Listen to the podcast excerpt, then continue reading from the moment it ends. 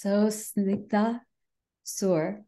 Uh, I hope I pronounced that as perfectly without offending anybody. We were just having a fabulous conversation. I wish it was on the record, but we'd probably get in trouble. Um, anyhow, I'm so excited to have you uh, on Spilling Chai. I've been wanting to have you on Spilling Chai forever because I am not only such a huge fan of you, but I'm such a huge fan of uh, the Juggernaut.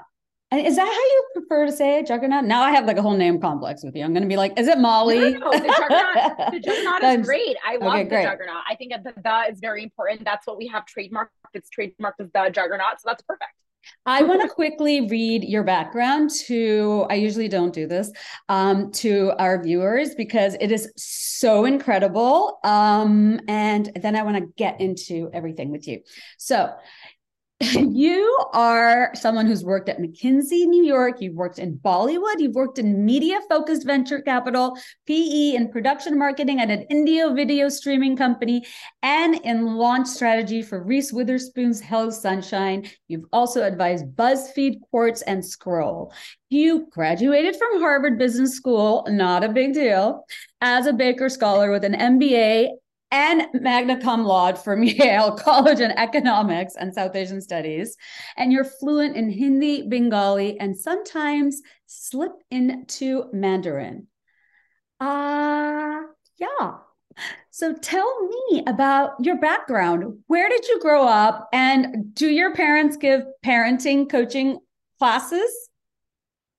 Okay, Anushay, first of all, I need to keep you around for whenever I'm going to a pitch meeting because you should just introduce me instead of me trying to introduce myself. Um, in terms of my parents, what I love about my parents is that ever since I was a little kid, they knew I was really strange and different compared to everybody else that they kind of seen. And for the most part, they left me alone. My mom, you know, I think I sometimes tell the story. My mom still tells me the story is that when I was a little kid, and she was like trying to help me tie my shoelaces. I think I was two or three. I literally pushed her hands away and I was like, Mom, I got it. And she was like, Okay, I knew not to mess with you and to leave you be. And I think that, you know, there's this huge trope I feel that a lot of people have, which is that, especially because of who we are as South Asians, or sometimes being grouped into the larger Asian category, okay, all of our parents must be tiger mothers or tiger fathers. They're like sitting around waiting to tell you to do stuff or waiting to tell you you have to achieve. But I think my parents from a very early age kind of just let me do what I wanted. They kind of trusted me to do what I wanted. And in a weird way, it set me up for future success because I was mostly just competing with myself. I wasn't really trying to get my parents' accolades. I wasn't trying to get my peers' accolades. For many, many years, my parents didn't even know my GPA. So like when I showed they showed up to my high school graduation and they're like, where is she? She's not in the row. She's not sitting here. And then like the curtains drop and I'm like sitting on stage because they didn't realize I graduated at the top of my class. And that's that's how much they didn't know what I was doing. Um, and you know, it wasn't an intentional thing on my part. I actually want to surprise them on that day. But you know, the thing is that I do think there's some beauty that happens where if you see that your kids are leaning a certain way, I'm not a parent myself, Anushay, you are. But what I've observed, and I'd like to channel one day if I have the blessings of having kids, is that I'd love to kind of just start observing them and seeing, okay, where are they naturally leaning and kind of let them go forth because um, they just might be their own best champions, right? They like, I, I think more so than anything. And my partner also went to many, many quote unquote esteemed places. And I asked him too, I was like, were your parents like on your case? And he was like, no, they kind of like let me do whatever I wanted. And I was like, okay, all right, I like that vibe. um, I really, really like that vibe. And that's such a healthier vibe. And I feel like uh, you're right. It is a stereotype, but it's also a stereotype because it's still so true. I mean, really, I don't want to say Asians in general. I will just speak just from just Bangladeshis, man. Oh my God, the pressure. It starts like in the minute you uh, exit the womb. But I was kind of like the black sheep of the family, and um, no one expected anything from me ever. And I feel like that was probably my biggest blessing. Like the other day, my parents were praising me about something, and I went, do you guys remember? Why is he did it? I I'm a Capricorn, so I have an amazing memory. Pulled out the sheet and they were just me too. I yeah, Capricorns remember everything. We're like yeah. elephants. Like, do not cross us. We are vengeful. Yeah, exactly. I'm like, I do not only have the receipts, but they're handwritten because they're from the 80s. Um, but they're, I mean, we're just cracking up about it. But later I was thinking, I'm like, I I bet that that was such a uh, such something so freeing because I don't think my elder yeah, siblings think, had that. And you know, well, so you are the youngest, I guess. Yeah. So I think the other thing to speak about here is you mentioned being Bangladeshi, and we were just chatting about, you know, I'm also originally from ancestry from Bangladesh. My parents left, my ancestors left because of partition, but I do think a lot of Bengali and Bangladeshi people I know, um, we have this like inherent trauma. So all we kind of care about is like my parents remember, I remember them telling me like, you know, we don't care about like, it's not really about material possessions. It's about, oh, can you get as educated as you possibly can? What can someone never take away from you? There's that sense of inherent loss. So no one, eh, people can take away your house, people can take away your money, but they can't take away what's inside your head. So I will say that they always encouraged me ever since I was a little kid is like, hey, if you want to borrow a hundred books from the library, go knock yourself out. We'll go multiple times to the library so you can get those books. And my parents, even when they didn't have much money as new immigrants, the one thing they would let me buy is a book if we went to Barnes and Noble, right? That's the one thing they would let me buy. And I remember that. And I think that there's probably that expectation in that sense, which is like, hey, we hope you can stand on your own, even if we don't exist, because, you know, they lost so many things so many times.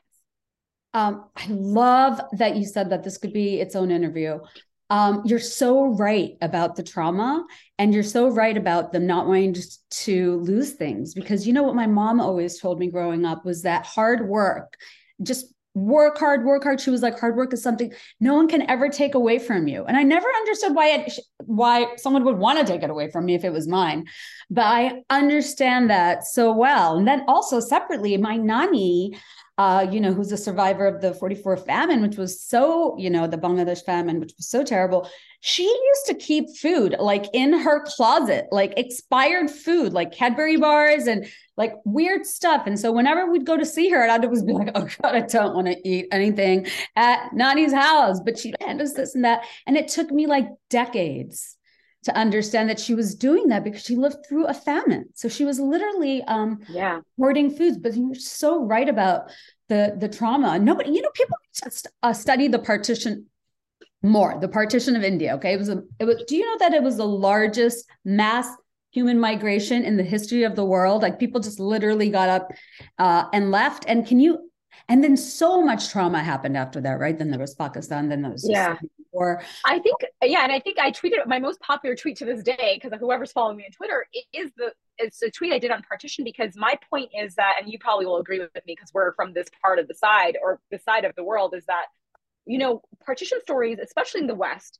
First of all, they're rare, but now that they've increasing, they get conflated with just Pakistan. It's like, oh, partition was just about Punjabi. Yes. And, and I'm like, how? No. It's on other side. Yes. They they experienced like double trauma because you know I still had ancestors who stayed behind in Bangladesh, yes. and then they had 1971. Yeah. And then they had Pakistanis killing their family. Yes, so, no one like, understands that. yeah, no one understands that. I have family that's in Pakistan who who you know who stayed back or like chose you know whatever, and they consider themselves Pakistanis, um, who don't necessarily believe in like the 71 genocide. Like it's just like the Armenians and the Turks, like they were just not taught about it.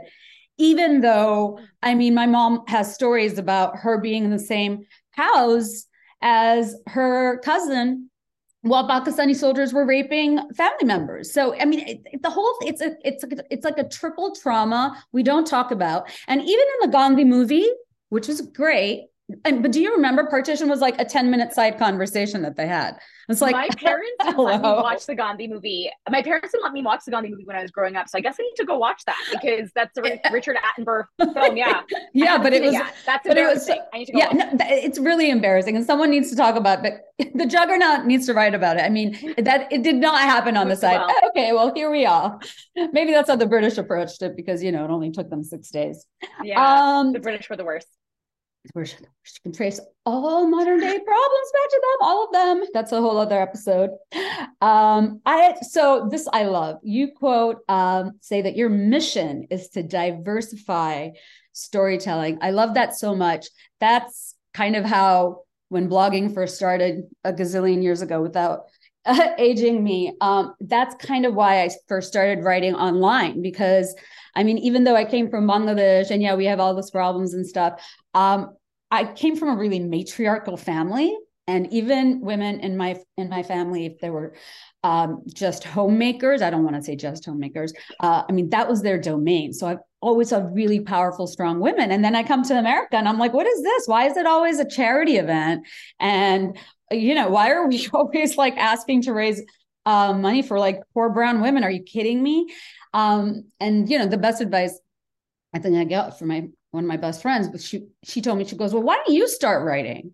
He's Like, start you know start writing the kind of stories that you want to see. And i feel like you're doing that with juggernaut and you could have gone such a cheesy way but i love the stories that you guys do i mean i mean i'm gonna i'm gonna pull some up because i just everybody go follow yeah. the juggernaut on instagram but like i love what you wrote about Parveen Babi the other day how bollywood failed Parveen Babi and then you made it about her her schizophrenia you know and then i mean okay, first I'm a huge Shah Rukh Khan fan, so everything about Shah Rukh, yes. I mean, right up there. But it's not only just about Bollywood, you know. I mean, the one you have how Gaurav Gupta won the red carpet. I mean, just the the queer legacy of Bend It Like Beckham. Like, I mean, I think you guys did a beautiful one once about the Jamdani sari. You know, the yeah that oh oh a Bangladeshi muslin, I think it was. Um anyhow, yeah, so like, muslin, yeah. I was just like, this is amazing. I'm so happy that my kids um that I can show them stuff like this, like read this, look at this. So you're really creating something. Um, I mean, you know, aside from like us and like your peers, you know, for like young South Asian girls, young brown girls. And it's just so cool because that history uh, could get lost. So tell me about that. Tell me how's it going diversifying storytelling? Yeah i love so many of the observations you said. So many things i want to respond to. First of all 100% bengali culture is way more matriarchal. I mean even in the gender of the word you know words we say in bengali like my partner is trying to learn hindi right now but i joked with him that bengali is a simpler language because you don't have declensions or gender. You just say choto and in hindi it's choti or chota which is male or female. But in Bengali, you just have one word for anything that's small or big or whatever. Um, you know, and I think that that even our all of our gods, if you're Hindu, our gods are actually goddesses. It's Kali and Durga and all these amazing women that we actually look up to. Like the men are just like kind of side characters. And I think that growing up, even like my parents never really treated me any weirdly or differently from a, like a dude. Like whenever I had to go to school or whatever, they're like, yeah, go to the best school. I commuted two hours a day to go to Stuyvesant. Like that was tough. Like they just gave me a cell phone and they were like, go forth, right? Like I I knew some female cousins who were told to stay within state for college because their parents felt more comfortable. My parents were like, go to the best college you want to and then go. Like we got you, right? And I think that that's very very important in terms of how it's going in terms of diversifying stories. It's exactly the insight you mentioned. It was I'm a huge nerd. I read a lot. I grew up reading a lot. And I would remember just so much of what my mom told me or what I saw in film was not what we were reading in the New York Times or the Wall Street Journal or our textbooks. Like, and that's terrible, right? And speaking of history dying, the history is already dying, right? Like many people who survived partition are no longer alive. Unfortunately, all of my grandparents have passed away. Um, and you know, I didn't have a great relationship. I will also blame myself with some of them when I was a little kid, because you know, little kids tend to be brats, especially diaspora kids. Like you don't have the patience to talk to your really don't. Like, Do you know that word really in don't. Bangla, uh, I mean, really. I also we also have is what it was. Like we so bad. It really, really yeah, understand now. We were so really huge brats, huge brats. I remember my grandma would painstakingly write, you know, those aerograms in Bengali, in Bengali, and my mom taught me Bengali to respond to her. And to for her to get me to write three lines to my grandma after she wrote this entire beautiful letter, I'd just be a, a brat about it. And I think that um, you know, and I think a lot of that history is dying. So when I was trying to think about, okay, how do we make the juggernaut the juggernaut? A lot of it came from me. You know, many founder led companies come from the founder. One of the reasons Bollywood has been such a strong vertical, and a lot of people yell at us, like, why do you only do Bollywood? The reason I picked that as one of our kind of core verticals is because people forget that Bollywood is global. Bollywood is a year younger than Hollywood. People watch Bollywood in Nigeria. They watch it in Peru. They watch it in Russia. They watch it in China. They watch it in, you name a country, Uzbekistan, wherever you name it. People watch Bollywood. It is a parallel yeah. film system to Hollywood. Mm-hmm. That's not, I'm not promoting Bollywood because I'm like Hindi centric or North no. Indian. People are like, oh, you North Indians. Yeah. Like, dude, like my first language is Bengali or actually my first language is Chhattisgarhi and then mm-hmm. Bengali and then Hindi and then English. But my point is that It's not because I'm North Indian centric for all of those people who are listening. It's because Bollywood is truly a global system. Yeah. It's the same idea for why do global publications cover Hollywood? I even read this the stuff. I'm, I have a potty mouth too. You read the Time 100 list. Go read the PR release. Anushay, I'll send it to you. Yeah. Not one of the people mentioned of the big global icons who are on the Time 100, by the way, were mm-hmm. Shah Rukh Khan, Deepika Alia. None of those names were mentioned. S.S. Rajamouli. They only mentioned the Hollywood people as the biggest celebrities. And I'm like, are you yeah, kidding me? Of course. Deepika has more Instagram yeah. followers than freaking Jenna or like, sorry, not Jenna or Yeah. Sorry, I'm confusing my post. But Deepika, Shahrukh, many of these people have way more Instagram followers and fan bases, way larger fan bases than some of the other Hollywood people they mentioned. But in the Time 100 release, they're completely missing. Yeah. Completely missing. They had uh, Priyanka on the cover uh, one year, but it's so, but America has reduced Bollywood to a freaking like aerobics class or, you know, oh, yeah. whatever they call them. So they cannot imagine, but you're right. Some, some people are so shocked that uh, I'm trilingual, actually more than trilingual, but they couldn't even understand how I became trilingual. And I was like, because I grew up in Bangladesh, I spoke Bangla, went to the American school, learned English, foreign British colony. Everybody studies in English. And then I had to learn Spanish. And then we watched Hindi movies. That is our entertainment. And it wasn't just Bangladesh, dude. It's everywhere. Like Americans couldn't Im- imagine.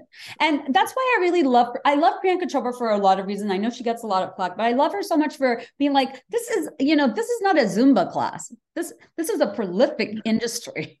Okay. And don't reduce, industry. I, don't so reduce. Uh, I mean, yeah. it's and guess what? My favorite stat. Do you know that despite being the most prolific producer of films and being like about the same age as Hollywood, India has never won a best uh, international film Oscar, let alone a best picture Oscar, which is ridiculous to me because guess what? Our films, and if you look at, we actually did a study, we did a chart.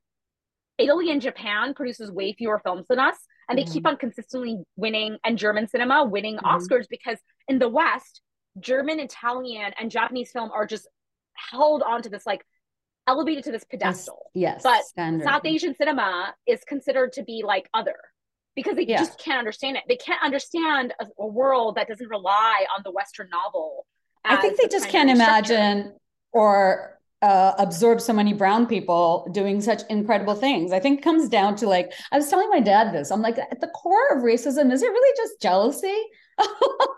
but I know, right? Like, is it? That. I, I mean, I, I can that in private settings to some of my have friends. you? Oh god, I love I love that because I, I felt like I, I, felt like I came up with this epiphany, and my dad was like, "Yes, I think you're right." But even with this Naatu Naatu, which I was so you know great and happy about, and Deepika got the Oscars this year. Okay, great, thanks for breadcrumbs. Did you know that the dancers weren't Indian? Did you hear about that? Yeah, of course. We posted, we posted about this. We posted about this, and there were so many excuses. And I feel like they're so interesting because we do have a lot of followers from India, Pakistan, Bangladesh on our Instagram as well. And there's a huge divide.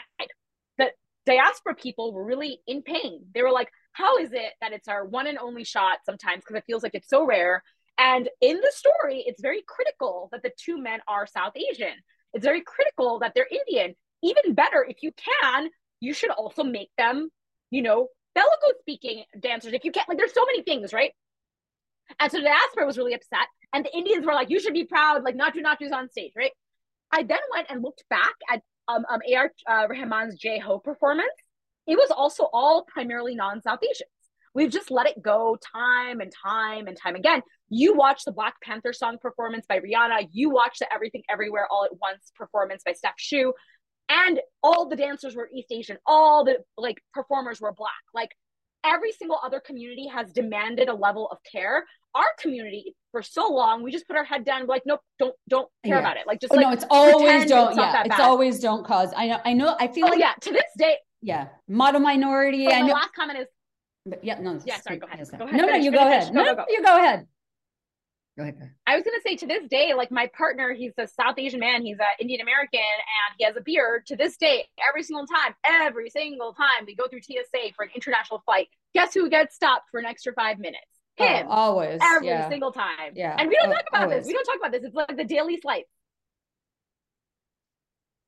Yes, the daily. These are called the. I guess the racial microaggressions. There's so many of them. Somebody was asking me uh, one of my friends had like taken some edibles like through uh, an airport and something, and she was like, "Would you?" And I was like, "I would never. My last name is Hussein, dude. I get pulled over. I would. I will end up in Guantanamo. Only a white lady can take a bag full of edibles and just be like toodles, you know, uh, uh, on their way. What were we talking about before? Because I had a really important the Naatu Naatu point. The Naatu and like oh. we uh, you know, I feel like East Asians get this a lot. Like they, are supposed to be this mo- a minority, but I feel like all Asians have it. It's just like shut up, you know, put your head down. And I really think that is changing with our generation because it's really actually no f you. It's not okay and very racist. But the other thing that's so offensive is that dance is such a huge part of our culture. And the answer, like some, some of the best dancers in the world. Like, are you kidding? Yeah. I think that's why a lot of the sources we it's have this really offensive, right, co-written by by Divya Jejwani, and she screenshotted all these things where the dance choreographers were like, we weren't confident that working with somebody last minute from the South Asian community would be up to the quality we wanted. Well, what the fuck does TV. that mean? And she was like, "Are you kidding me?" Like, by the way, the original dance was choreographed by an Indian. The original dance was danced to by Indians. by Indians. Like the fact that you think that, like, you that. By the way, I bet like if you just talk to any Indian person or any South Asian person, they probably already know the dance. Like the fact, yeah. you, know I mean? you don't have to even be taught the dance. They literally already know the dance. You probably have to go through stage direction with them in terms of where they move and where they. Uh, yeah. But they probably already know the dance. Yeah. Because guess what? We've known the dance since the movie came out. Like literally, that's what happened. Yeah, exactly. And not to mention, like I find that hilarious. Oh, I mean, we never talk about also the uh the backup dancers, the background dancers. I mean, I think coordinated dancing dance syncing, all of this stuff that everybody loves was invented by Desis. I mean, hello, We've had like five watch, people. there was like that whole NMAC gala thing, and even if you watch some of those videos, Alia Bhatt, who wasn't even in the oh, freaking oh, song, but she was in the movie, she did it. goes up and dances to Naatu Naatu. She did Naatu Naatu. Practice. She just made. She's yeah. like, she's, she's like, okay, I'm ready. ready. Like, oh, like the fact that you yeah. thought that nobody was ready is hilarious. I mean, me. what, a, what an excuse. I mean, and who's their PR? Like, who's their publicist? How? I mean, we need we need to be there. You and I need to go there, Snigdha, because seriously, in the well, year 2023, we called it out. No, but how was people... somebody not in the room being like, "Hey guys, this is really effing racist and offensive, and well, Indians are the say. best dancers and choreographers." Here's what I will say. Here's what I will say. You know that the producer was Indian of the show. Oh no, so I what happens that. is that so what happens is often, unfortunately, when oh, there's no. sometimes South Asian people in the room, and I'm not going to say this person was responsible at all. That's not what I'm saying. I'm saying the politics of an organization can happen as such that if yeah. there is a South Asian or an Indian person or whatever person in the room, that person kind of becomes the the scapegoat, not only in blaming things, but also the scapegoat in in the sense of I checked this off my list. This is already taken care of. When that's not necessarily true. So to explain that a little bit further, let's say this person is the producer of the show. Somebody somewhere probably thought, well, if he doesn't have a problem with two Indians not being the leads, then it must not be an issue, right? Like, you know, and he probably, to give him the benefit of the doubt, he's probably like, I can't create too much an issue about this. Dude, he doesn't want to. He's gonna. Fired. He's gonna get fired. Who knows? Who knows, right? Yeah. But basically, it becomes this weird, like, political deadlock where nobody yeah. says anything, and we get screwed. That's basically what happens. It was just so crazy. I was just like, Naatu Naatu or Gora Gora. Like, what is going on? yeah. Um, it was, bad. it was so bad. So offensive. Anyhow, my last question to you, you have been so generous with your time, is what is your advice to young women going out, starting your own venture, uh, fundraising, fundraising, everybody needs the money, guys. Um, staff, I mean, being a CEO, all of this, like what what is your advice to to young women? Because we weren't growing up seeing women like us, you know, being like, I mean, yeah. I didn't I didn't even know that you could be on TV as a non-white person in America. I can't believe I just said that out loud. And now, and now you like my girls have like such amazing amazing uh, brown girl magic uh, role models to look up to but tell us about your journey about launching something on your own becoming your own your business fundraising. How, you know, tell us about that. Yeah, I mean, I will say if if if if it's, the question is what's the advice I would give to young brown women, truly my advice will be it's not going to be fair, but you can steel yourself and fight for fight harder than everyone else. I mean, even when I go fundraising, like for every dollar I raise, like a white dude who has no product and no revenue and no customers is raising usually 10x what I'm raising. And by the way, when then you look at the revenue they generated, if I raise, I'm making this up. If I'm raising 2 million, I turn it into 1 million in recurring revenue, right? That's what I can do. If a man raises 100 million, he's turning it into 2 million of recurring revenue. He literally takes 100, like 50x the money to create only 2x the money uh, in terms of revenue, which is sad. And people keep investing in this. Meanwhile, for women, when I raise, they're like, oh, your price is too high. Oh, this is like they complain. They are trying to get some form of like good price out of you. I've had unhinged, I've had this family office guy tell me that my model was shoddy and that my um that I was unprofessional and shady and unreliable. And I asked him, can you please point to specific examples that make you believe this? And he couldn't. It was just a feeling he had. And I think that to all the women and young South Asian women out there, life is not going to be fair. That's one of the first things my partner keeps on reminding me. It's not going to be fair. And I'm not going to pretend it's going to be fair, even in 20 years. It's not. I mean, venture funding as a percentage that went towards women went from 2.6% and plummeted to 1.9%. And the percentage that goes to women of color is like 0.00006%. Like I've lost track of the zeros. That's unacceptable to me. That's completely unacceptable. And that's not going to change in 20 years. That's impossible in the sense like it can't get to 50 50 is what I'm trying to say in 20 years. So what I challenge all the young women out there is go get the data, go build, pretend you're never going to get a single dollar, but raise as much as you can whenever you can, and find your true allies. And some of your allies are not going to be from your community. They're not going to be from your gender. They're not going to be from the things you identify with. Some of my best, best champions have been Black men. Truly. Thank you, Black men. You have supported me and helped me raise money, introduced me to other people. Like I wouldn't have done it without you.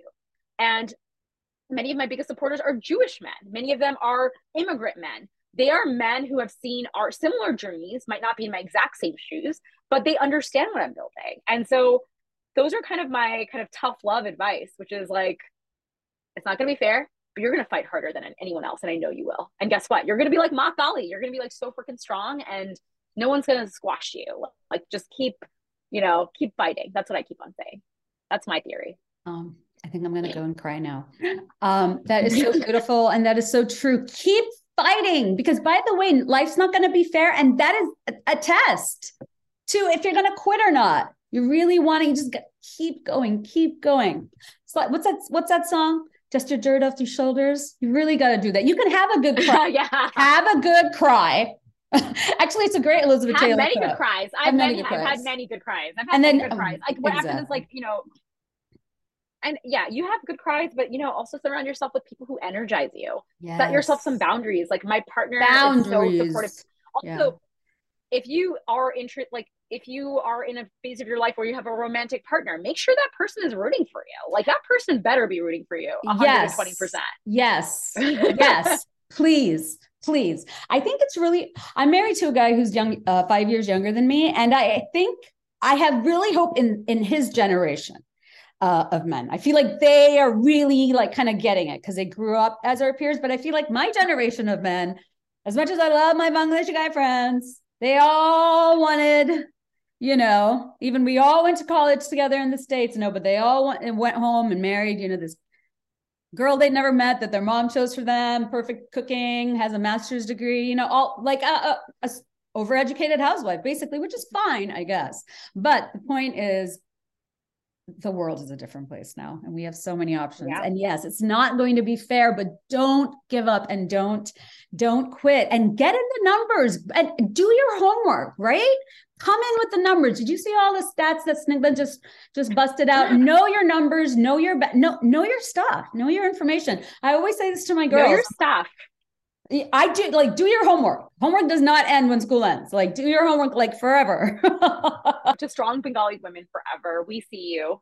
Keep fighting. We see you. And I have to quickly say, you know, uh, not to plug my book, which I always like to do, but I dedicated it. Well, I dedicated it uh, to my grandfather and my husband and my two daughters. But at the end, the acknowledgments, I said, I dedicate this book to all the Bangladeshi women. They are the strongest women I know. And I hope I have made you proud. And I really, I feel like that.